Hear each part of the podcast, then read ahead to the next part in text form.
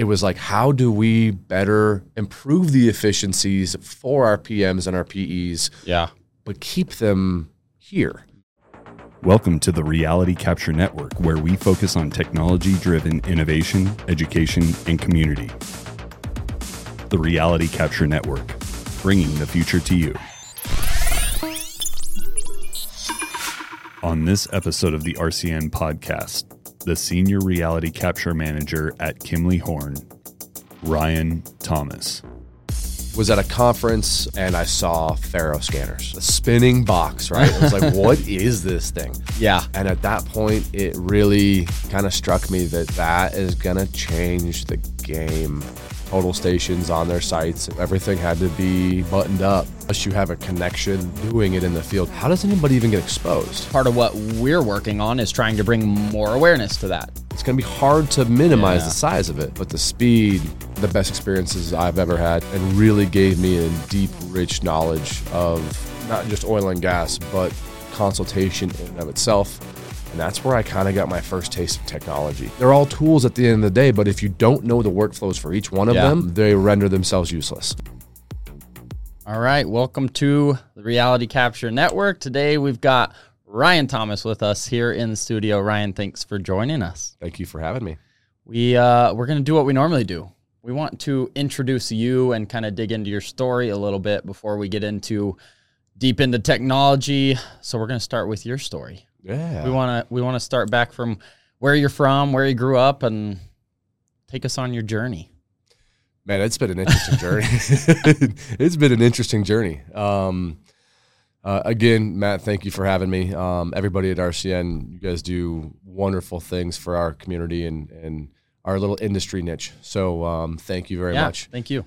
Um, as far as my background, um, from Denver, Colorado, born and raised, um, family, father in the military side of things, uh, mom, majority of my family is all teachers and educators. So it was supposed to be inherently embedded into my future to be a teacher, uh, either a football coach or something along those lines. Um, and I just, God, all those teachers out there, you guys are absolute saints for dealing with our children. Um, but I, I could not do that. So we uh, um, grew up in Littleton, Colorado, and then uh, went to college at University of Northern Colorado. Go Bears! Mm. Um, I went twice over, uh, bachelor's degree in public relations and advertising, and then um, a master's degree in sport business, Ooh, which is kind of random how I got ended up here. that's awesome. I know. I can I can picture the first one though. yeah, the PR and ad. Yeah. yeah. I I like writing. Yeah. Yeah, it was uh, uh, sports editor for the local sports paper, our newspaper uh, up in Greeley, and Both of those seem fitting. yeah, it's um, it was fun. It was fun. so, um, and it, when you're that young and you're writing in the newspaper, how many times people are like, "I read your article the other day, it sucked," or "I read the article the other day, I loved it." Yeah. You know, um, it's nice to get that. cr- I've always feeded um, feeded off of the criticism from other other Yeah. people. So, um, but basically, outside of after college, um, went to grad school. Didn't know what to do. 2008, 2009. Mhm. You know, nobody. Oh, that was such an interesting time frame. Yeah. So Were you trying to get into any specific roles or industries at that point, or what happened? Yeah, I wanted to go into the medical sales piece. Who doesn't? I mean, Mm. coming out of college, medical sales. Um, I knew the money was good, but predominantly, I I really liked the medical side of things. Mm. So, um, and the technology side of things, specifically within sport oriented uh, medical. Okay. And what's interesting, Matt, is I went and got my master's degree in sport business. Um, kind of fell in love with the whole sport world. I played sports Yep. growing up football, basketball, baseball, lacrosse. It was just so much fun, man. Yep. And then you get into the actual competitive side of thing, uh, the business side of sport, especially college. And, you know, Thanksgiving, Christmas, there's football, there's basketball, there's Mhm. hockey on. Like you're working those holidays, you're you're really grinding that, um, and the pay is very, very, very minimal. Um, in addition to that, um, it's just you're you're pulled away from your family, and you have to Yeah. move around to really get your foot in the door. You're looking at smaller D three, D two universities. Yep. Moving around for different positions. I hope everybody out there in Nebraska. I understand um, that you guys are big Cornhusker fans, but I just could. I, Omaha, Nebraska, I'm good. Lincoln, Nebraska, I'm good. So, um, but um, I worked at Air Force Academy for the football team for three years doing sponsorships and Oh, cool. fundraising, and then University of Denver uh, men's lacrosse, men's hockey, and got out of that um, because I just it, it was not the right fit. I wanted to get in the business world, so um, went to a more of a recruiting, headhunting standpoint. I Cool. love people interaction. Yep. Um, God, and it, it changed my entire world. Yeah. Um, so we were doing oil and gas recruiting, Yeah. and um, that was wild. I bet. Wild. That's a busy industry. It is. It is. And you look at everybody in uh, North Dakota, um, Odessa, Permian, Midland. Um, it just was a wild time frame in 2012 through 2014. Mm-hmm. I'm sure you guys remember that when oil prices were extremely high. Mm-hmm. Um, Yeah. So it was one of my the best experiences I've ever had, um, and really gave me a deep, rich knowledge of of not just oil and gas, but con- consultation in and of itself. And that's where I kind of got my first taste of technology Mm. because they were running total stations on their sites, and everything had to be, you know, buttoned up. So Um, while recruiting, you started. started seeing about it. that. Yeah, I started seeing it, and the survey piece has always intrigued me in some aspect. Um, just eh, you don't know about it, man. Yeah. like unless you go to school for it, Mm-hmm. you just don't know about it. Yeah. And you know, it's it's sad because you really look at it nowadays, and it's kind of a dying practice. Yeah. Yeah. It's something we talk about quite a bit. I know. Is is there's not a lot of awareness to the need for it, why it's important, ways it's used. Um, I think most people that get into the survey world, uh, it's been like their grandparents were surveyors or their dad was a surveyor, which is how I got into it. Yep. You know, and and usually it's like I think for a lot of surveyors, if you ask them their story, it was accidental. Yeah. Like I was in high school. I knew this guy who was like, "Hey, do you want to come work this, work on this crew? You just you don't really have to know much. You we'll just train you on the job." They come in as a chainman, and then they're like, "Oh, this is an interesting industry." And there's there's opportunity here, and then they they learn how to run the gear, and they move into a party chief, or then they get promoted into the office, and then they work for ten years, and then they become a servant. Like that's the majority of the story for for the industry. but but it's why is it dying and that's what what Yeah. I've always wanted to know is is you know I look at what even Aaron and what you guys are doing out in California and it's the work is just nonstop. Yeah. Um I think, um, and we we talked about this a bit at our last conference, and we're going to have a panel on it again this year, um, talking about about that, about how do we solve the problem. Yeah. Um, and I think I think one of the reasons that it's happened a bit is just in you know in the more recent decades, there's a lot of other industries that have kind of boomed that are easier that are or not not even necessarily easier but when you compare nowadays who wants to go work at Facebook and sit in an office space with you know unlimited snacks and AC and high pay versus riding a truck and go out in the field in the heat and working you know I think there's so many different industries that have kind of blown up that are are to the younger generations more desirable Yep. and then the survey industry and and even construction engineering all of these um they're they're not seen in such a highlight Com- Right. comparis you know when you compare the two um but i think that's where our technologies we're getting into are playing a huge role is for kids coming into college or getting out of college it sounds a lot more attractive to fly drones and do laser scanning and you know create gaming environment worlds in virtual reality than just hey you're going to be in a truck holding a rod uh, in the heat yeah. so the technologies i think are going to be a big big role in that and and part of what we're working on is trying to bring more awareness to that because people still don't know that some of these career paths are even options. Right.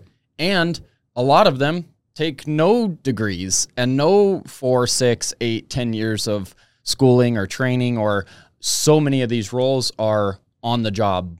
You're you're just learning on the job. There's not you know, there's not a lot of opportunity to go out there and get trained on them right now. Right. Well, and again, in college, like unless you hear about it or unless you have a connection that's actually doing it in the field, how does anybody even get exposed? You know what I mean? Like how, eh, if my sons did not know that I was going through this, I, a two year old and three year old sons, Yeah. um, back in Denver, and um, if they did not see me either flying drones or messing around with yeah. laser scanners or robot robotic dogs in the house. Yeah. How do they get exposed to that world unless they see it via social media Yep. and start pursuing it that Yeah. route? Which again, thank you very much for changing the game for for not just us but for generations. Yeah. Um, Yeah. this RCN, this podcast, um, change will will single handedly change somebody's life in, in so many different avenues. Yeah. So That's what I that's what I like about it most is is seeing that happen where you know I, I get someone that sends me a LinkedIn message that's like, Hey, I've been doing this and I, you know, whatever the job is, and I really want to know how to get into this industry because it looks really cool and we see what you're doing and we watch your episodes and we hear about all these roles. We didn't even know this was there. How do I get started? Yeah. Is there anywhere you can point me for training? And it's like, okay, the more and more we hear that type of feedback, it's like, okay, we just need to keep creating the place for those people to go, to find it, to learn, to, Yeah.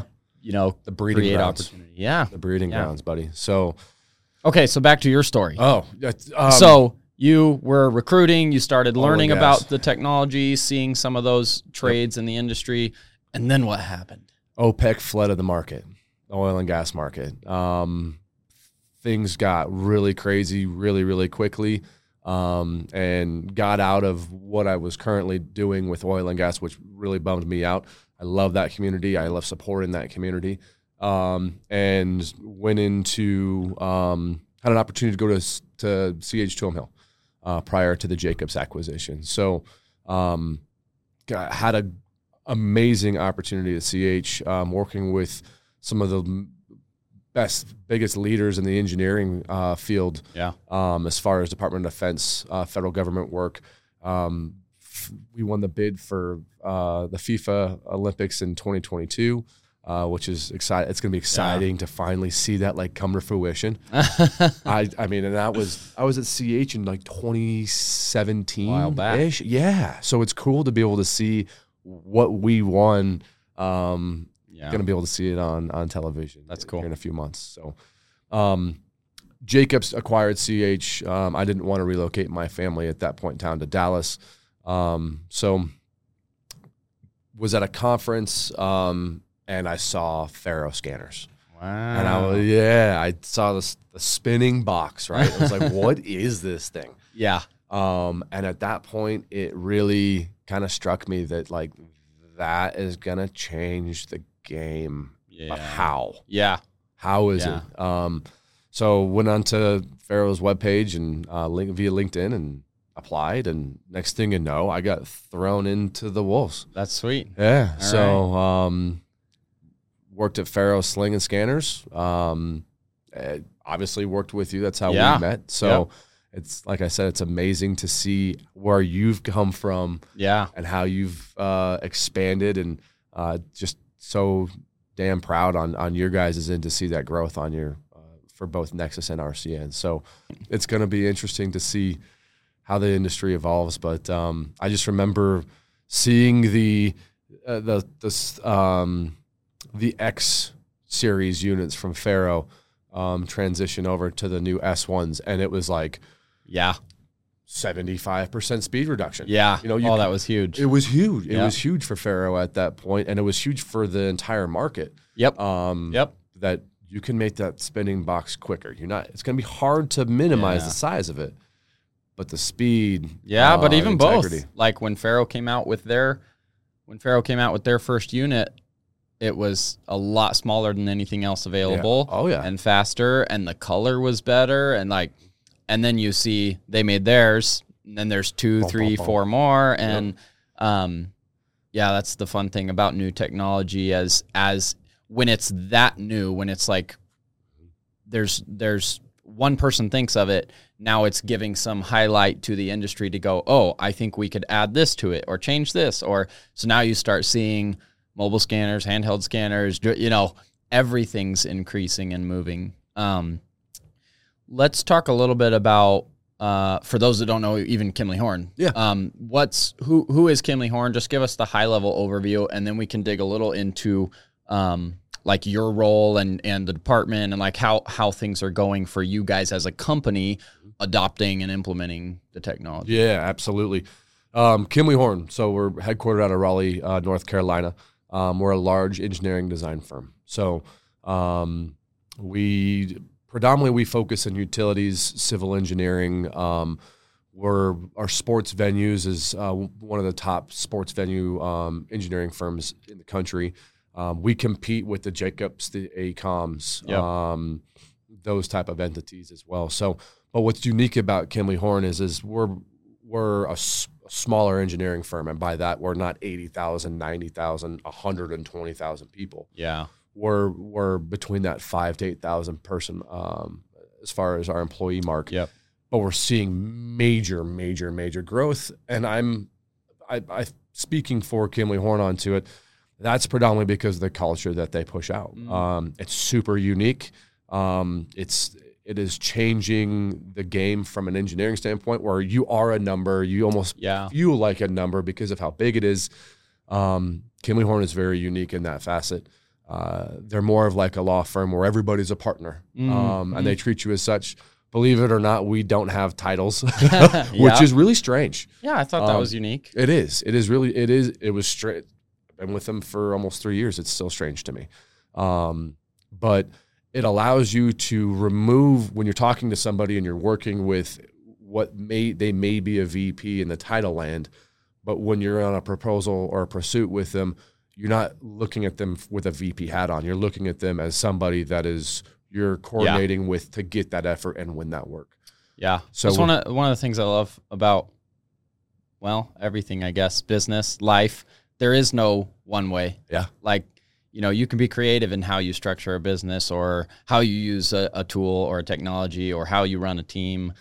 There's there's options. options and you just have to like you said you have to be creative and open-minded onto how to do it um, and and for kimley they've done a great job on that um, but again on our as far as our focus groups uh, solar water wastewater um, fed space um, utilities it, it's really focused along those lines Yeah. which reality capture falls into Mm. almost every one of those niches Yeah.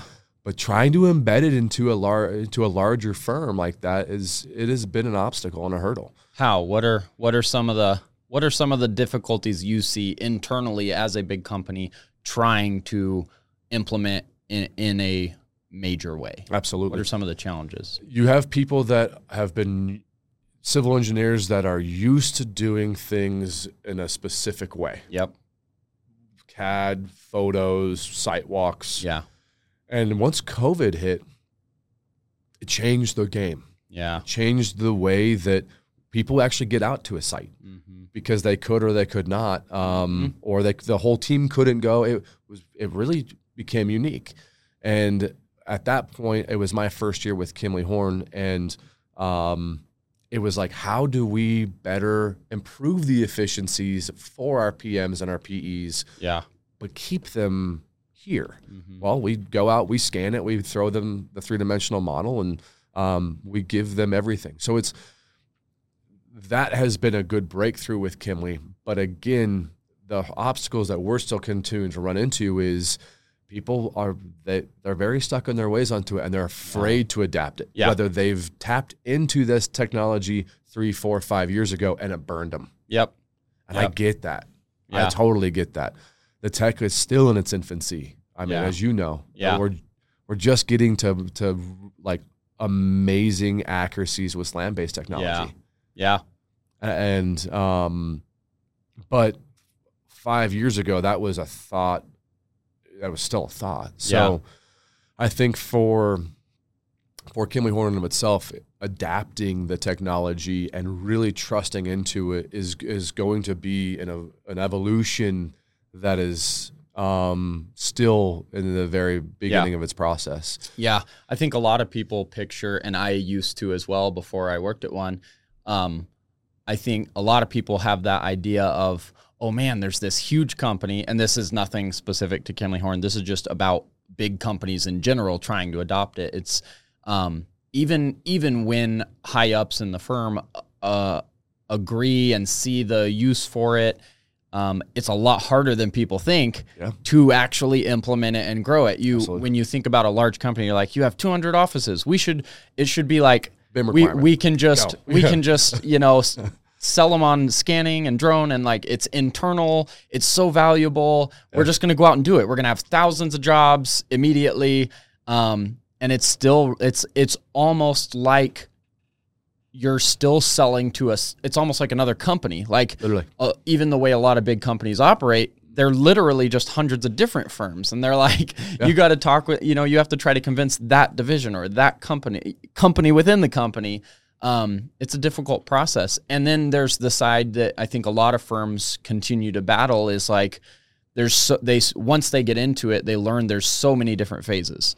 There's w- survey needs. There's underground utility mapping needs. There's drone needs. There's laser scanning needs. There's then when you when you get the capture, then there's the create the drawings, create the models, do the analysis, and it's like, man, to be able to operate all of that, it's going to take a hundred people.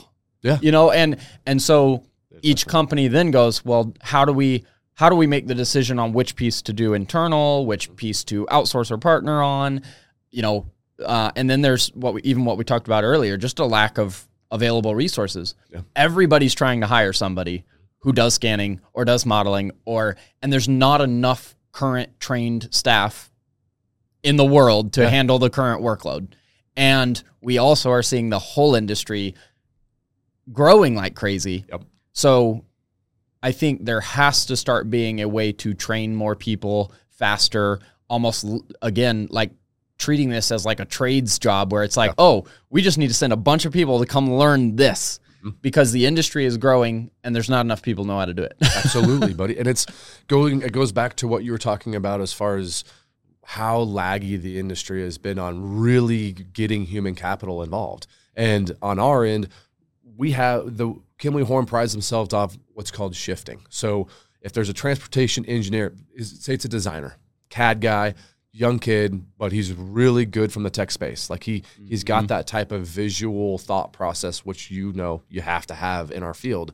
Visually look at something to be able to com- to capture it, and we're able to shift him over, train him just enough so he's dangerous in the field. Right? He's able to move the scanner around, press the buttons, get it Yeah. captured.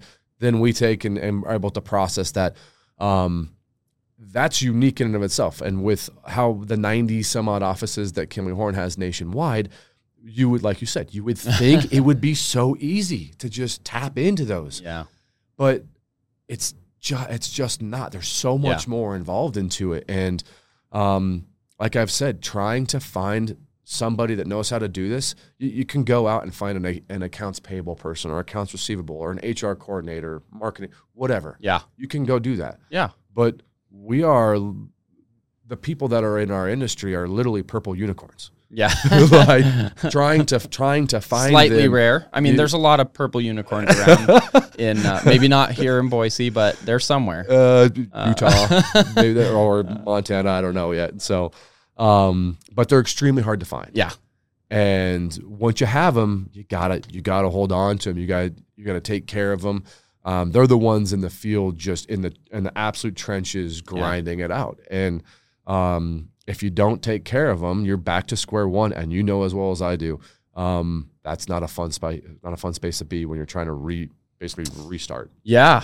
Yeah. So- well, I think that's yeah, putting a focus on trying to get more people into the industry and into roles because otherwise that's just going to keep happening too. Yeah. Like we, you know, several years ago there weren't a bunch of companies hiring for people that were experts in laser scanning and scan to BIM and drone. They didn't even know like, about it. no- nobody was hiring for it. So Right. it was just kind of a normal position if you worked your way into one. It as the awareness is growing, the need is growing. Like these are becoming quickly becoming very valuable positions, expensive to hire for, and companies are are seeing like if we don't figure out how this works and the and the positions and the pay and the value that's coming out of these, then those people are going to keep getting stolen and move around and go to different places because the industry it is such a need. Yeah. and it's for every it's the technology is going across every industry too. So it's not like this is a role that we just figured out some new um, oil and gas pipe designer Right. that that is now this big need it's like laser scanning people apply in forensics entertainment architecture active construction Yep. oil, oil and gas nuclear like every industry needs this type of service and this type of work so you you're just going to see this continue to be a problem until until there's some balance of like people getting into these roles Absolutely. Uh, municipalities, water, wastewater groups, Yeah. like for a- pure asset management, they should be able, they should be scanning that stuff all day long. But uh, like you said, trying to get and find and identify, um, oh my lord, it's been, yeah. it's a, it's a brute. yeah. And, I, and I'm speaking, prob- we're speaking probably on behalf of the whole yeah May- world. Maybe other people are able to, you know, crack that or no not. they're but- not. No. The best like i mean out of hundreds of companies we talk to it's it's across the board. Yeah. um, the the way most people have tried to get around it is just creating internal training processes because um, there literally are not enough people to hire. You Which- just you have to just find someone brand new Yep. and bring them in and start from scratch. which takes time and then it's a training budget that you know you've got to put on your team at the very end of the year to plan for 2023 Yeah. and in the world of uh, multipliers and utilization rates um, Makes it that's difficult. hard Yeah, yeah. That's why I think um, you know companies that look to adopt this they have they they don't know all this. They don't know that there's a lack of people. They don't know how many different technologies are out there. They don't know the start to finish of like how much training is this person going to need for the field and the office and the drone and the scanner and the, there's so many pieces that they figure this out the hard way. Yeah. They start a division, they buy the gear, they start running into issues, they don't have enough software, they don't have enough training, and then it's like how do we solve that problem? yep Do we get training? People are leaving. How do how do we replace someone that just left when that was the only trained person? Uh, do we close it and just use a service provider? It's it's a gam. It's like it's a gamble, and it's also it has major opportunity though. absolutely Um, you know, uh, I think it was Elon Musk maybe that or somebody somebody said um, the harder problem you solve is the one that's going to also pay you more. Yep. You know that that technology is solving major problems. absolutely Construction is how much how many trillions of dollars of waste happen in construction because of lack of information on sites, wrong measurements, Scheduling materials don't fit when they get out to build. Um, so it's it is solving major problems. So there's the potential that companies have by adopting these tools, whether in house or using it as a project. Either way, they get the same benefits out of it. Yeah. Well, and it's looking at uh, let's just talk drones for a little bit. Obviously, the FAA one, oh, you know, the 107 certifications. You got real estate agents doing it. Yeah. So, you know, people that are not even in our realm are getting this 107 certification. Now, I have my own personal opinions on people getting drone certifications for the the the realm that we're in. I think it needs to have a little bit um, a little bit more beef into Mhm. that certification process. Yeah. Um, especially as you're closing down, you know, flying in in LAANC oriented environments with Yeah. zero ceiling limits. Yeah.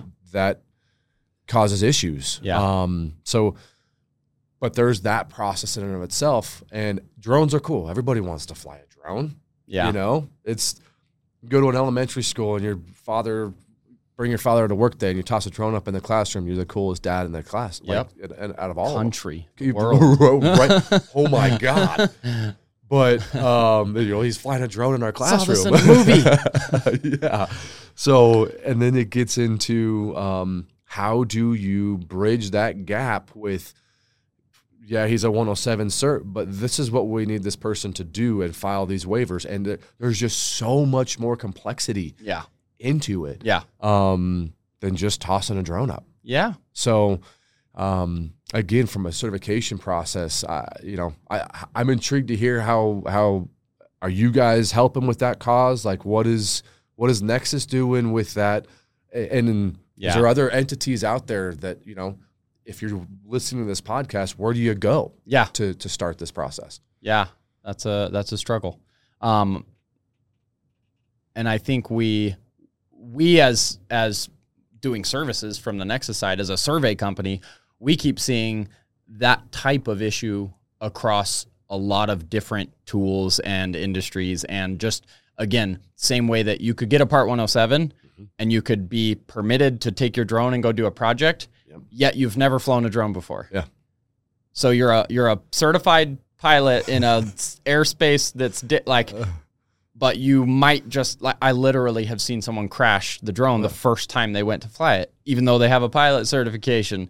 You know, be, It's a pretty bad batting average. you know, yeah, I mean, and that is that brings up that problem in the industry in whole yep.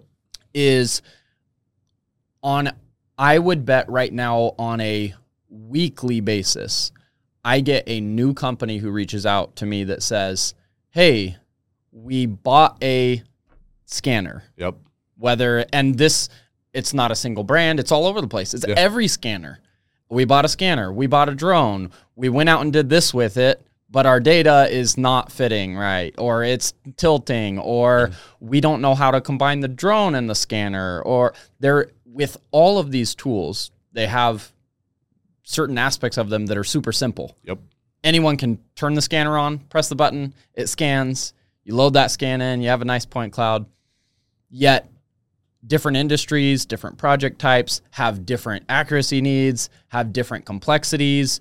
It the approach that has to be taken to do a 12-story building to monitor for lean is a lot different than an office room to do a furniture layout plan. Absolutely. Yet nobody teaches that. Where do they learn? That- Where are they- Yeah. like, where nobody know. go? Nobody knows the processes. Like they, um, and nothing against salespeople either. Like Yeah. the people selling the scanners know enough about the scanner, Yep. the how it operates. But most of the people, even out selling scanners, don't know that complexity. Yep. Um, and so we, like I said a minute ago, almost a weekly basis, I get someone contacting that's like, "We don't know how to fix this problem. We just bought this scanner. We can't get the registration to work. We don't know. uh, We we heard control might help, but we don't even really know what control is, honestly. And I also still tell people I don't. I had no hard feelings about that part either. Like it just doesn't get taught. Yeah. And so I think what I see, and I plan to talk about it a bit at our conference this year, is kind of the roadmap that we're going to try to help lay out and get others in the industry involved in the process. But it is to create standards and certifications for these different tools and different processes so that people can actually get trained on what is the approach, what type of scanner should be used if our goal is this oil and gas facility and we need a eighth of an inch tolerance for fa- fabrication or what is the best approach for a multi-story building or how do we control like those things are not taught yet Yeah. and it and it it causes problem to the industry because people don't know they don't know that until they learn the hard way and then the project messes up it gets struggle it's a burn the client gets burned it it delays the industry in whole Yep. so by figuring out these issues and how to do proper training and get people on the same page with processes and gear and even clients getting the the end users the clients of the data to know those processes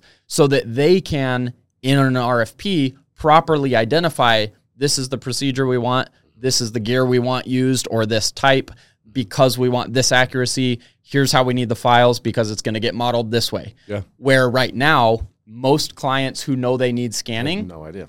they just say we just need this scanned Yeah. and then you get one proposal that's a Matterport, you get one proposal that's a drone bid, you get one proposal that's a like a P50, like you get all variations of bids and the clients are like, why is there a proposal that's 4,000 and 12,000 and 30,000 Yep. and they don't know the differences? Well, and each one has different file exports, so it's like they don't even know. In in my mind, Matt, I look at the our industry kind of like Hulu, okay, Mhm. or or the the streaming channels where you pull the plug from your cable provider, and now you've got Hulu, you've got Paramount, you've got all these like different apps that you're also paying for on a monthly basis, you know, and it's like that's the world that we live in, which is all these different software platforms for all these different hardware um, entities. And uh, how do you know what one to use? It's, it's they're all tools at the end of the day, but if you don't know the workflows for each one of Yeah. them, um, they render themselves useless. Yeah. And on our end, it's been trying to just streamline those workflows. Um, But the new tech comes out Yeah. Yeah. you know and it's you're trying to learn that new tech and you just got that workflow figured out but you've got a project popping up in three weeks that Mhm. you need to know how to use that and Yeah. it's a thousand acre heavily dense wooded environment that you're gonna you think you're gonna do aerial lidar on or or multispectral imagery but your workflows are still in the work in the in that work process and it's like oh god we gotta we gotta get this captured how are we gonna do it Yeah. so, um, and maybe that's where people like us and, and, and everyone in our industry that are industry leaders, they thrive in that, like, how are we going to Yeah. problem solve this situation? yeah. Um, eh, but we have to be able to leverage each, each other onto it. Yep. Um, and, and again, our partnership from Kimley Horn to, to Nexus has been very strong. Um, and, you guys have let us, um, you let us see the light at the end of the tunnel on a few different projects for sure. So, Good. um, Well, that's our goal. it is, and it, it's it's been fantastic um, to to really see again you guys expand that and push that through our industry. So, Well, yeah, thanks. I mean that you know, as I've gone through the journey of of learning the hard way as well over the last 12 years, it's like, okay, how do we start bottling this information and helping the people that are still earlier on mm-hmm. not go through all the same headaches that some of us have already done. Yeah. You know, and currently like we've talked about, there's nowhere to go do that. There's no there is no University of Reality Capture Technology tools, uh, you know, there's no there's no it, the best you could do right now is like you either try to find somebody that has used it before, you're calling around like, "Hey, who do who do we know that has this type of gear that's done this type of work?" And they also know, you know, it's so hard to find those. Or you're Googling it and you're like, you might find a random one off YouTube video between seven others that have nothing to do with. So I think one of our goals with RCN as we continue to see that being a problem is not just talking with people on a podcast, eh, but one, I think this does help educate. But yes, I think the next step is actually actually pulling together the industry and creating the solution to solve these problems. Having having available resources for consulting for people that run into a roadblock. There's no known, oh, I can call up this consulting company who has the answers to these technologies. the people in our industry, the faster that they realize that we're all rowing to the same paradise, Mm. same boat, Yeah. We all gonna get there. So we're all gonna get there somehow. But if we actually row at the same time, we're gonna get there quicker. Yeah. Instead of the opposite directions. And, and what I mean by that is, is Tug a rope? Uh, no. yeah, yeah, right. Reverse. Everybody's on one side of the rope. We need, Yeah. yeah. And it's on our end it's trying to like be able to partner up with other entities that you know maybe they're really good at doing aerial lidar and we're in the process of really adopting that realm um, but uh, you know trying to figure out those workflows so having that sharing platform to be able to do that is absolutely crucial Yeah. um, but, but companies are still in the realm of like Yep. Yeah. uh-uh, this is our workflow. We're not sharing that. This- This gives us that competitive edge. Yeah. But when that workflow changes in the next two months, as it is anyway, does it really, or two years? Like, Yeah. we're you're, everybody's back to square one again. Yeah. Yeah. I I talk about collaboration a lot. Like so many companies are that oh my gosh, this is new. We want to keep it to ourselves, grow the biggest team, be the biggest company and have all the work. and it's like that's unrealistic Hundred percent. because again, the problems we talked about earlier of there's a lack of resources, there's a lack of people, there's so many tools, there's so many workflows for each tool, and the adoption of these tools in general is growing like crazy. Mm-hmm. And so by collaborating, you're actually going to get more business. Mm-hmm. Because if you start focusing on the things that you're really good at, and let's say let's say we have XYZ engineering company. Mm-hmm. And right now they're like, let's build the whole division. Let's have drones and scanners and modelers and like you know the cost and the process to fill all those roles and get all the training and have the right tools and the and again the gears changing out every 2 years. Yep. It's so difficult that you almost kind of stay stuck. Mm-hmm. Yet, if you focus down and said, okay, f- let's first just get really good at capture, mm-hmm. then your resources are going to a couple really good people, training them, buying the right types of gear. Mm-hmm. Now you're going to win more scanning work because you've gotten really good at it. You know it inside and out. You know how to apply it to different industries. So you focus on that. So by collaborating and saying, okay, well, when this piece comes out, the drone piece, or when the modeling piece, or when the like, you collaborate on some of these, mm-hmm. and then you have another business who focuses on just that. Yep. The modeling piece or the drone, like by having more strategic verticals or silos and getting really good at that thing, and then partnering with someone else who also does the same. Mm-hmm. Those two businesses are now going to get five times the amount as if they would have tried to just do everything on their own. Absolutely.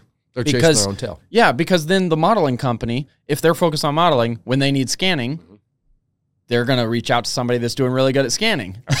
well, and I, a great example is even with Kimley Horn. I pushed for Kimley Horn to go and get a BIM team. yeah. and our, our regional partners, you know, they kiboshed me, and rightfully so. Um, they, me and and my director, um, basically, they said, no, we're not going to do that. We're not an architecture firm.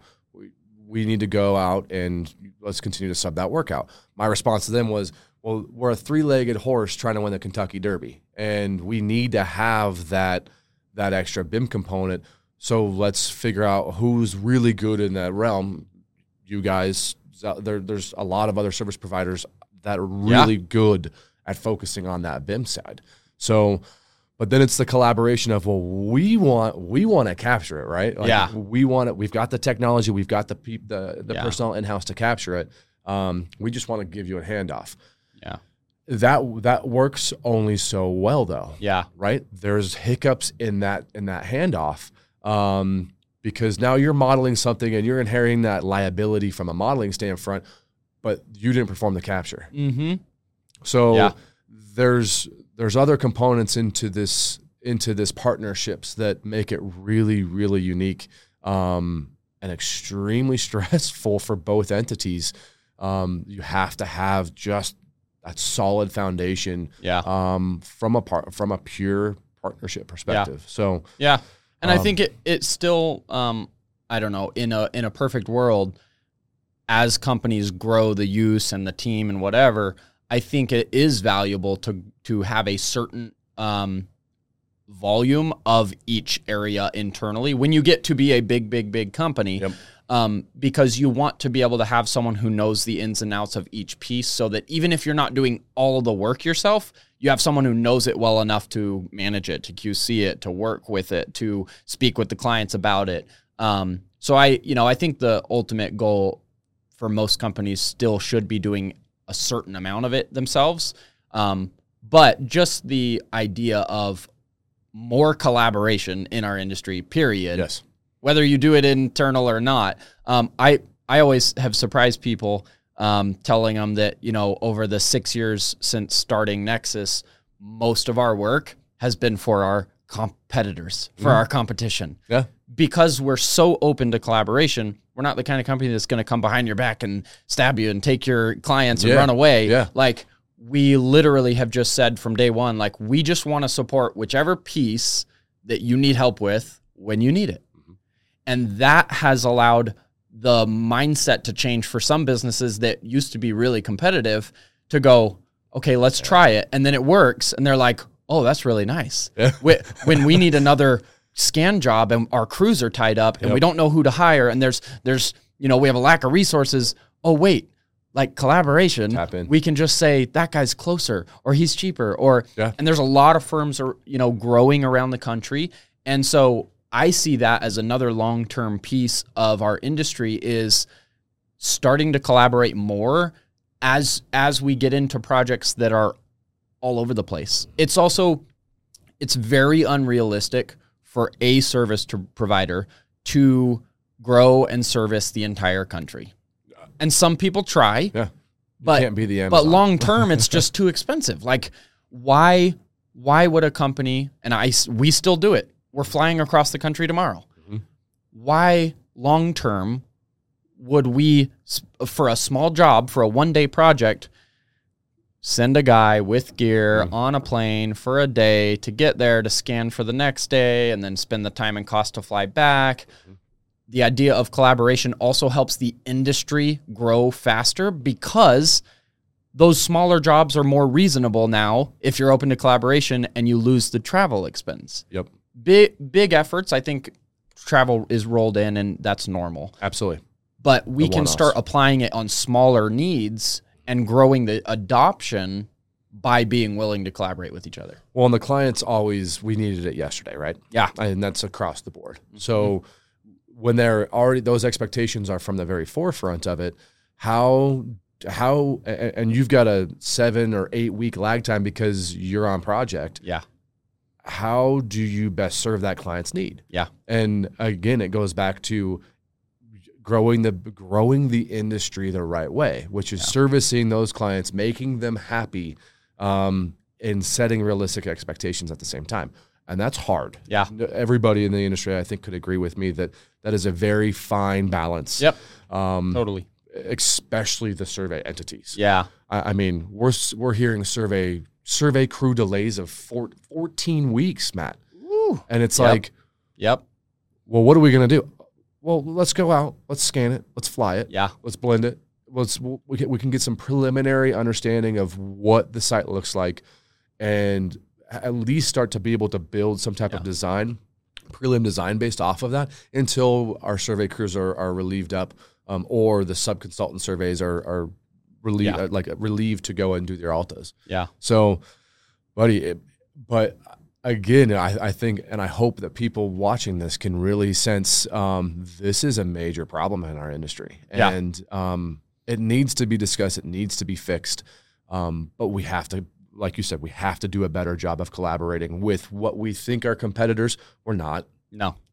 We're all like I said earlier. We're all rowing on the same boat to paradise. Yep. We need to start rowing the same the same way. Yeah. Totally.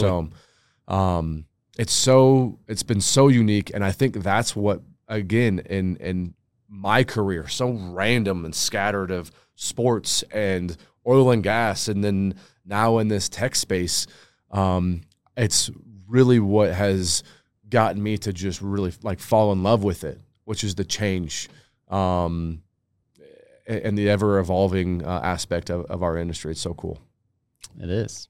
So, So, what do you um let's talk a little bit about what you're doing right now. yeah. And and then maybe a little bit where you see some things going or um you know, you have any ideas or future need, you know, what do you what do you want to see? I want to I want to hear a little bit of that. Like From so you're in front. yeah. Yeah. Yeah, just industry wise even. It's um so we're really seeing major um, impact with our water wastewater groups, with our solar groups, with our land development services groups. Um, actually, was in California all week this week. Uh, me and our our chief pilot, um, Chris Rose. Shout out to you. I did. I told you I was going to do this. Oh.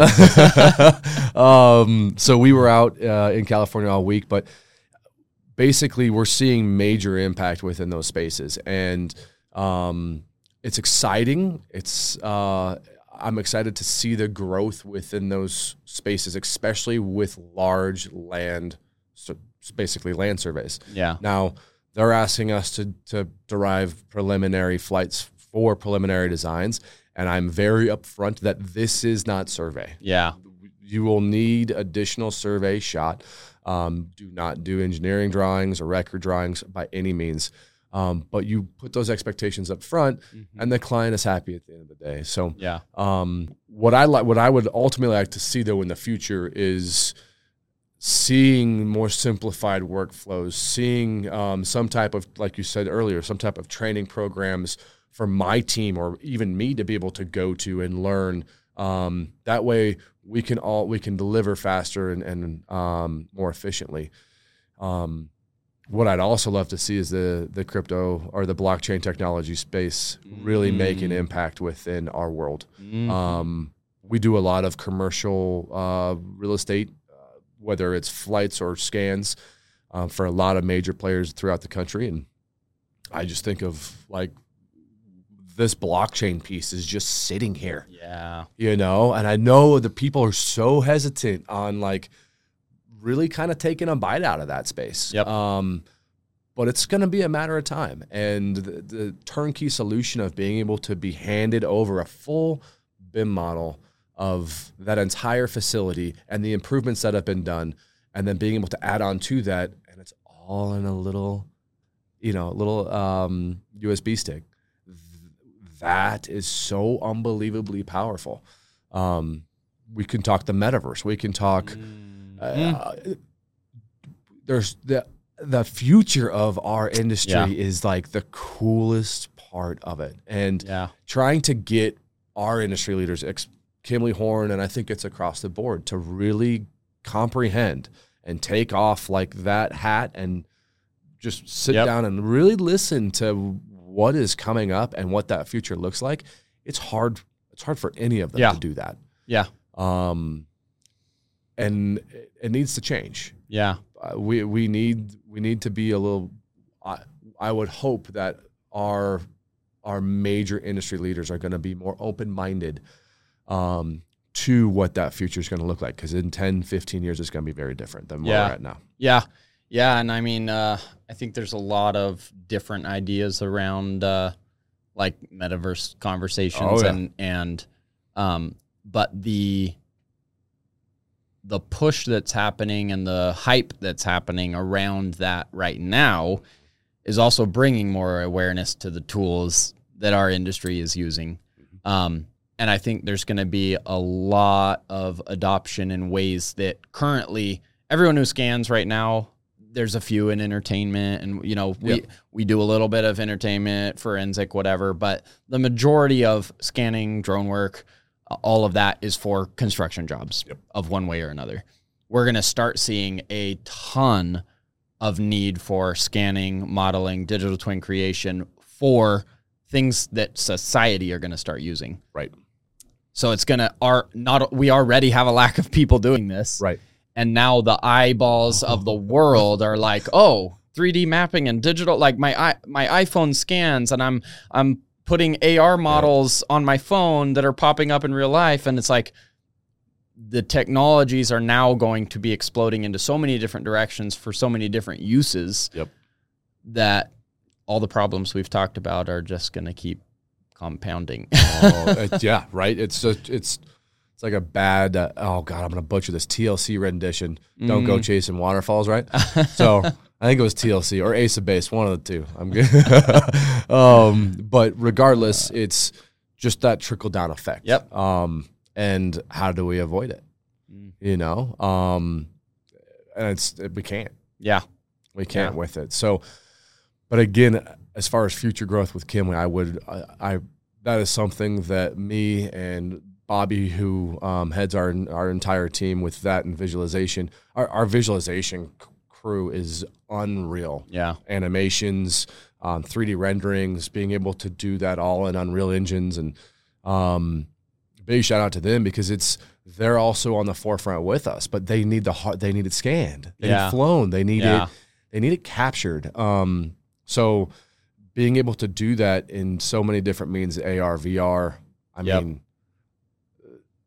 if you told me that I'd be sitting here having this conversation with you when I was in high school, ask having some guy ask me what did I wanted to do when I grew up, I it's just it's amazing to see how we've all gotten here. Yeah. Yeah. So Well, any other topics you want to hit while we're in here? Uh, we've no, a I- bunch. I, think the I think the one thing I do want to um, at least discuss is, is the RCN piece. Oh, sure. um, and and you know, what does this year look like for you? I know that you've been on other podcasts and touched on it a little bit. So I think that you're fully, I would, would expect a even better turnout than you had your first year. Oh yeah. Um, you hit it out of the park year one. Yeah. I'm excited to to attend this year um, as well. So I'm intrigued to hear what you got. What you got yeah. I mean, yeah. So those that haven't heard, you know, the conference that we put on. So, I mean, the journey of RCN starting as the podcast to have these conversations and build awareness had continued to grow to just a big community. We work with hundreds of people around the country, and there are not very many in person conferences that are focused on this, not these tools for these reasons, getting together to talk about issues, getting together to talk about solutions. Um, so we decided last year to put on our conference for the first time, and that was an interesting move. It's uh, chicken before the egg. Like, do we build Yeah. the conference and then people come? Like, is anyone going to show up? I don't know. Uh, I mean, we felt like it would work because we have such a, a good community, but it was a it was a really cool turnout. Um, we got a venue here in Boise. Um, it was a smaller venue because we didn't know how it was going to go, so we could only fit 15 vendors, and our goal was to have a little bit of everything: have some hardware, have some software, have some consulting, um, so that we could really try to cover all bases in in discussion. And we we had spots for 15 vendors, and we probably had 50 inquiries year one um, because people see the need for awareness and conversation and the need for getting to getting together in person it will always beat virtual And and I don't mean to interrupt you here, but there's a big difference from what RCN's doing compared to a lot of the other conferences. It's like it's those you know those in room meetings where other people are lingering around and you're Yeah. sitting and some guys on stage and yeah you know you're it's getting lost in hallways Yeah. and again no hard feelings to the other conferences i i'm still going yeah I just went. I go to Geo Week. I'm going to AU next week. I, I love them all, but we are trying to shape ours specifically around how can we add the most value to this tight knit community. And so some of the differences are like we have one stage, so every presentation is done on that stage. Everybody's watching every presentation, so you're not having to decide do I want to go see this company's scanner or this software or this use case? You get to see all of them. Mm-hmm. So we over three days we split up having presentations from the hardware providers, the software providers. So you know NavVis, like uh, OpenSpace, all all of these different hardware software options are coming and presenting their solutions so that the attendees get to be educated on all these different tools. Then we have the other half of presentations are use cases from construction firms, engineering firms, service providers on how they're using them and what the issues are. Um, the other thing I really like that we're integrating is our panels. Okay. So we basically podcast style. We have we we have six expert panelists Okay. per panel. We've got one that's focused on land surveying and reality capture. We'll have six land surveyors sitting on a panel with mics with one moderator discussing survey, discussing the importance of survey within drones and scanning and doing Q&A with the entire audience so the audience can ask questions. there are they competitors with each other They're all surveyors, oh, yeah. They're all from different survey companies, different places around the country. And so the whole goal is we're going to make you all sit next to each other. We're going to talk Hashtag. together about the issues and the pros and the cons and what have you seen trying this? What have you seen when you didn't use this? What do you, you know, because I see that a lot in discussion with companies about survey control where there are so many companies that they don't understand survey. They don't know why it's important. They don't even know how it works. Mm-hmm. So they also don't know what the issue is with not using it. And so by having these discussions and even letting the audience ask questions, it, we try to make the whole conference very interactive, like a big powwow. Like Yeah. it's a it's a big mastermind event for for professionals focused on these tools to come share with each other, ask questions with each other, and spend a lot of networking time where you're just sitting around uh, in the evening having in-depth conversations with other professionals. That's where I've seen the most value for myself going to other events. So we really try to build it based on how can we provide the most value to the hardware software people, the actual vendors, the sponsors that are helping grow the event, and all of the attendees that are coming. So the intimacy beh- level behind it, I is the game changing Yeah. piece in my mind. Um, and like you said, it's having that one stage, all eyes, and they don't have to be on there because it sounds like there's Yeah. some networking piece Yep. that can go on the background. yeah, but it's either that or there's not or- ten people in your room Yeah. watching your presentation. Exactly. yeah. Or but it's and then it's not like a sa- like a trade floor where there's people everywhere. It's extremely loud. There's dogs walking around, drones flying Yeah. out, like all this Yeah. Stimulus. Like it allows you to really hone in. Yeah. And um, I I speaking for myself, I cannot wait to to come up here in a few weeks and um, I love coming up to Boise um, as it is anyway, so it'll be good to come back and um, but I I'm excited to to see how uh, round round two we're gonna call it Yeah, round two coast. I know. So, We're excited.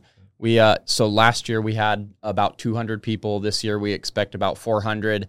Next year we're going to try to expand to a bigger venue. Probably still keep it here local, but Okay. we'll, we'll be shooting for some bigger you bigger numbers. in uh, Albertsons Stadium. uh, or- not sure yet. We're gonna have to figure it out.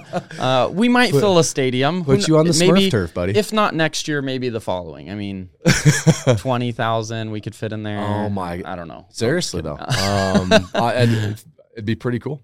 See It'd what be- happens. It'd be pretty cool. So, um, but no, I again thank you very much for taking the time, um, letting me vent, do a little vent session to it. To, It's fun It is.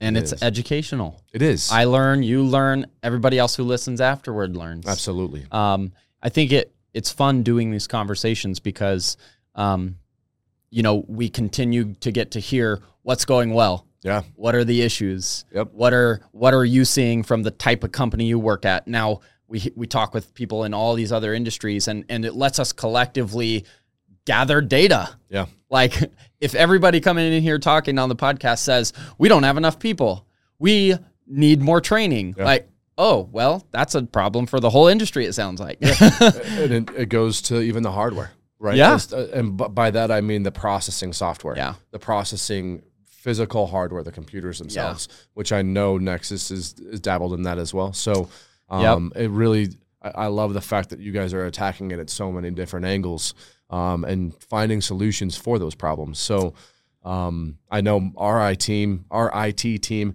God, every time the conversations happen, Monday mornings, our IT is on those calls what's going on it's like well we need this we need this you know laptop beefed up we need better video cards we need the processing tower it's got to have more you RAM keep crashing our Oh, server. God. No.